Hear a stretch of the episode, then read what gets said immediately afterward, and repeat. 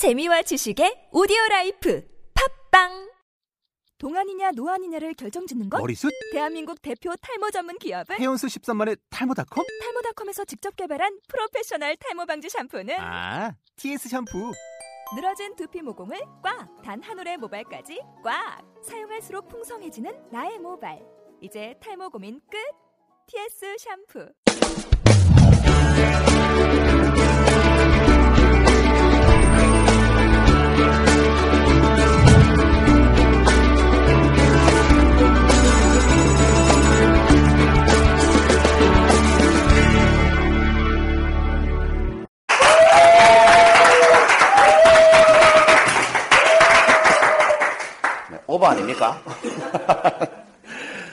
오늘은 52번째 향기노트입니다. 오랜만에 우리 협회 강연장에서 강연합니다. 그죠? 아담하니 분위기 좋으네요. 갈등과 대립에서 벗어나 행복으로 가는 길. 뭐겠습니까, 여러분? 갈등 많이 하시죠? 뭐 부부 갈등도 있고, 친구 갈등도 있고, 또 사장님하고 직원들 간의 갈등도 있고, 동료 간의 갈등도 있고, 굉장히 갈등의 종류는 많습니다. 갈등하면 꼭 대립하게 되죠. 갈등을 하면 이겨야 되잖아, 그죠? 그 이길 일이 없으면 사실은 갈등할 일도 없거든요. 제가 힌트를 세 가지 드릴 테니까 힌트 세 가지 들어보시고 갈등과 대립에서 벗어나서 행복하게 살려면 어떻게 해야 되는지 한번 맞춰보시기 바랍니다. 자, 첫 번째 힌트입니다. 동탁이라는 사람 아십니까? 삼국지에 나오는 네, 악명 높은 장수, 죠 동탁이라는 장수가 있는데 후한 시대에 소재라는 왕이 있었어요.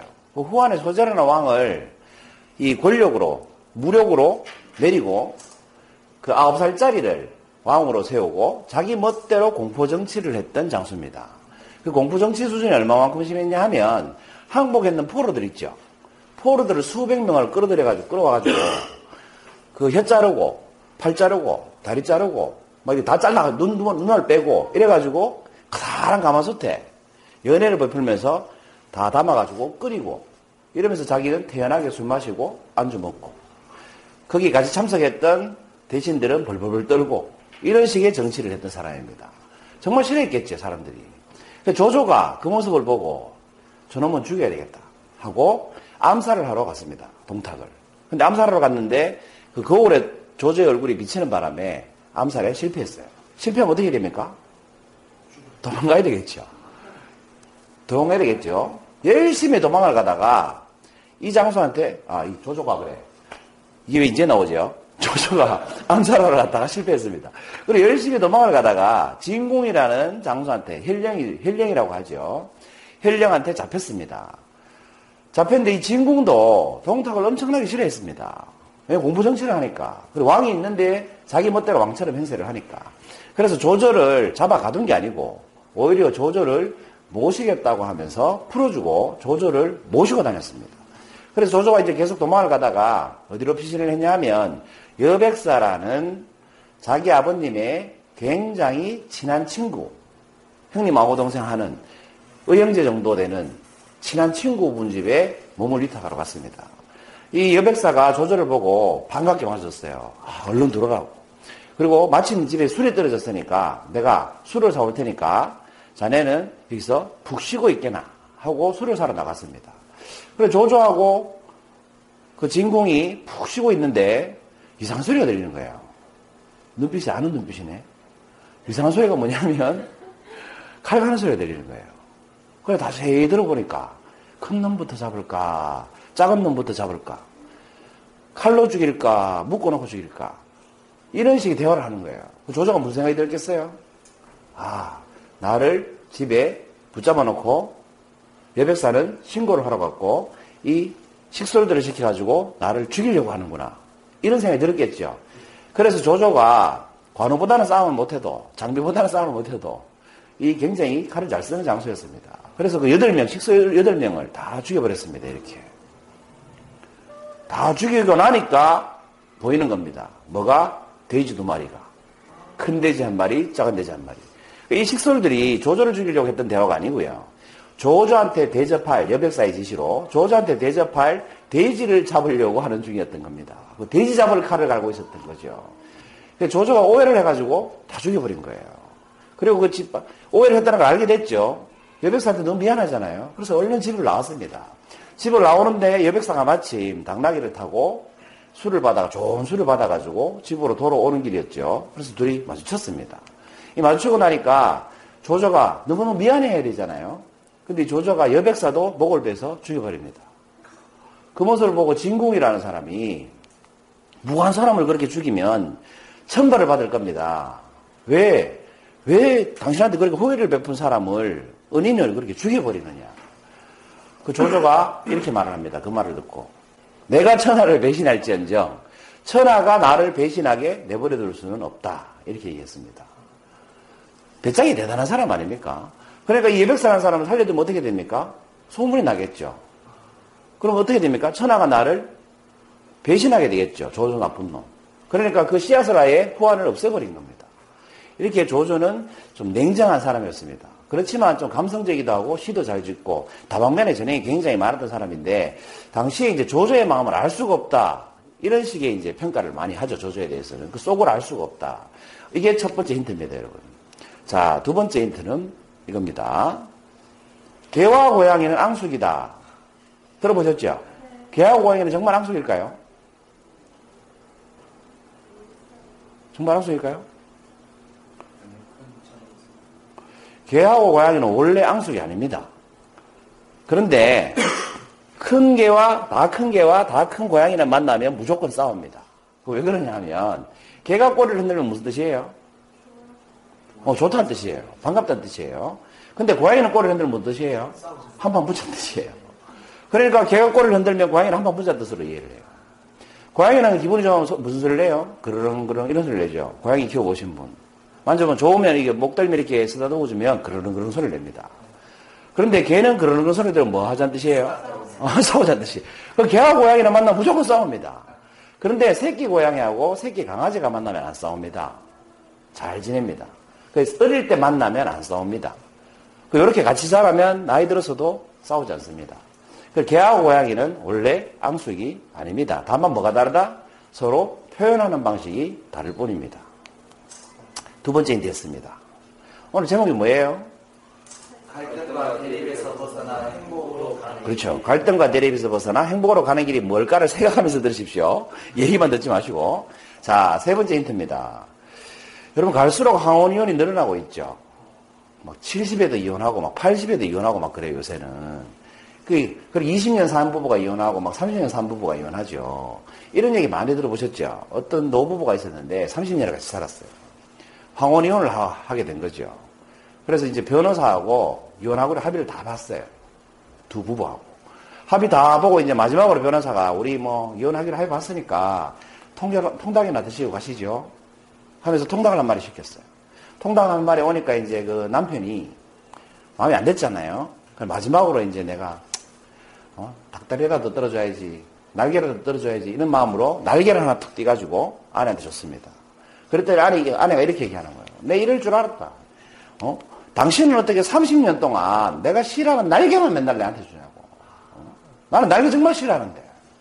이때까지 그것도 모르냐고 30년 살아놓고. 불평을 했습니다. 그랬더니 이 할아버지가 아 그랬냐고. 근데 나는 내가 제일 좋아하는 부위가 날개인데 난 30년 동안 그 날개를 당신한테 양보하고 산 건데 당신 몰랐냐고. 이렇게 대화를 하면서 할아버지가 나가버렸습니다. 그리고 혼자 집에 왔어요. 집이 이제 자기 혼자밖에 없잖아요. 그 전에 별거하고 있었으니까. 그럼 혼자 집에서 가만히 생각해 보니까, 아, 이 할머니가 30년 동안 자기가 좋아하는 날개를 나한테, 아니, 다리를 나한테 양보가 살았던 거예요. 생각해 보니까 그렇잖아, 그죠? 그죠? 그걸 30년 동안 아무 말 안 하고 참고 살았던 거예요. 너무 고맙잖아요. 그래서, 미안해, 마누라, 사랑해, 이렇게 문자를 쓰고 보내려고 하는데, 그 전에 전화를 했습니다, 할머니한테. 할머니 성질나가 전화를 안 받았어요. 그래서 문자를 남겼어요. 남기고 있다가 이제 말았어요. 그 할머니는 새벽에 가만히 생각해 보니까 또 미안하잖아요. 할아버지 역시 자기한테 평생 자기가 좋아하는 날개를 양보하고 산 거 아니에요. 그래가지고 그 전화 안 받은 까지 생각하니까 너무 미안한 거예요. 그래서 마지막으로 전화나 해봐야지 하고 전화를 했는데 안 받는 거예요, 새벽에. 너무 이상하잖아요. 계속 전화했는데 계속 안 받는 거예요. 그래서 막 불현하게 할아버지 집으로 느낌 이상해서 가봤더니 할아버지가 문자를 보내다가 돌아가신 거예요. 그리고 그 문자에 보니까 여보 미안해 사랑해 이렇게 적혀 있더랍니다. 이게 세 번째 힌트입니다, 여러분. 자, 오늘 질문이 뭐였습니까? 뭐겠습니까? 이 세 가지 힌트의 공통점이 뭡니까, 여러분? 뭐 때문에 갈등과 대립이 있었습니까? 네, 오해가 있었습니다. 또, 고향하기에는 오해한 건 아니죠. 뭐 오해라면 오해할 수도 있겠다. 그럼 방법은 뭐겠습니까? 이 갈등과 대립, 고양이에게도 갈등과 대립을 했고, 조조도 오해를 해서 식솔들을 무려 8명, 여백사까지 9명이나 죽여버렸고, 마지막에 이 30년에 같이 산 부부도 30년 동안 서로 모르다가 그렇게 헤어지게 됐습니다. 영영 헤어져 버렸습니다. 그러면 이 대립에서 벗어나려면 어떻게 해야 됩니까? 이런 갈등에서 벗어나려면 어떻게 해야 됩니까? 표현 방식을 바꿔야 됩니까? 소통이 돼야 됩니다, 여러분. 통하지 않았기 때문에 일어난 일입니다. 소통, 드일소, 통할 통. 사람과 사람 사이가 통하지 않았기 때문에 이런 일이 벌어진 거죠. 그래서 소통은 그만큼 중요한 겁니다. 여러분, 조직 갈등도 결국은 다 소통이 안 되기 때문에 그렇습니다. 현대카드가 적자가 수백억 날 때 새로 부임한 회장이, 그 현대카드 사장이 제일 중요시 여겼던 것이 소통입니다. 그리고 소통에 그 경영을 했죠. 그리고 소통의 경영을 하고 나서 현대카드가 흑자가 1조 몇천억이 났습니다. 그렇게 큰 조직도 소통이 되는지 안 되느냐에 따라서 얼마나 회사가 성장하느냐, 못하느냐 판가름 난다는 거죠. 그두 사람이 만났을 때도 소통이 중요하고 수만 명이 만나도 소통이 역시 가장 중요한 겁니다. 징기스칸이 세계를 정복한 속도가 얼마만큼 빠른지 아시죠? 징기스칸이 세계를 정복했던 속도가 말 타고 그냥 뛰는 속도로 정복을 했답니다. 말 타고 그냥 뛰는 속도로 정복을 한 거예요. 지나가면 한국 해보고 뭐.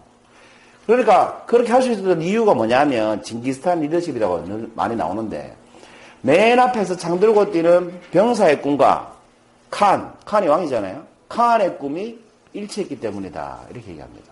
그게 징기스칸 리더십의 핵심입니다. 그러니까 뭡니까?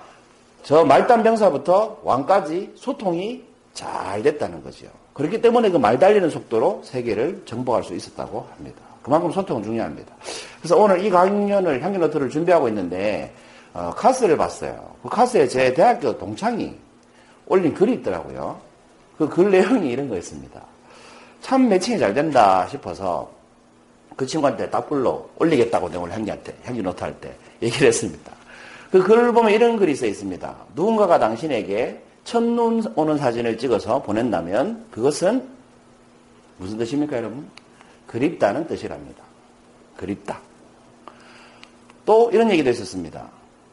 어떤 여자가, 그 당신이 만나는 여자가 당신 보고 다시는 보지 말자, 우리. 이렇게 얘기한다면 무슨 뜻입니까, 여자분들? 그게 정말 보지 말자는 뜻입니까? 남자들은 그걸 진짜 보지 말자로 이해합니다. 그건 그런 뜻이 아니라 이런 뜻이랍니다. 더 잘해줘봐. 좀 더 잘해봐. 이런 뜻이랍니다. 그 이렇게 말하면 남자들이 참 힘들죠. 그걸 어떻게 그렇게 해석을 할 수 있겠습니까? 그냥 좀 더 잘해줘 이러면 될 걸 갖다가 왜 보지 말자고 하는지 모르겠어요. 또 이런 얘기도 있었습니다. 부모님이 잘 지내나? 라고 전화가 오신다면 그건 그렇습니다. 보고 싶다라는 뜻이랍니다. 이런 걸도 있었습니다. 가장이 실직을 하면 그건 무슨 뜻이겠습니까? 여러분 다 가장이잖아요, 남자분들. 가장이 퇴직을 하거나 실직을 하거나 은퇴를 하면 그건 무슨 뜻입니까, 여러분? 죽일 놈이란 뜻입니까? 무능력하다는 놈이란 뜻입니까? 아니면 어깨가 무거워가지고 노가다라도 뛰어야 된다는 뜻입니까? 가장이 실직을 하면 그건 이런 뜻이랍니다. 온 가족이 이제 온 마음으로 사랑해줘야 될 시간이 왔다라는 뜻이랍니다. 이런 마음을 가진 가족은 어떻습니까? 소통이 잘 되겠죠. 그러니까 여러분 오늘 제목이 뭐였어요? 갈등과 대립에서 벗어나서 행복으로 가는 길. 그것은 소통이 핵심이었습니다. 여러분 소통 잘 하셔가지고 다니는 직장, 만나는 친구, 가족들하고 행복하게 오래오래 건강하게 사시기 바랍니다. 52번째 향기로 됐습니다. 감사합니다.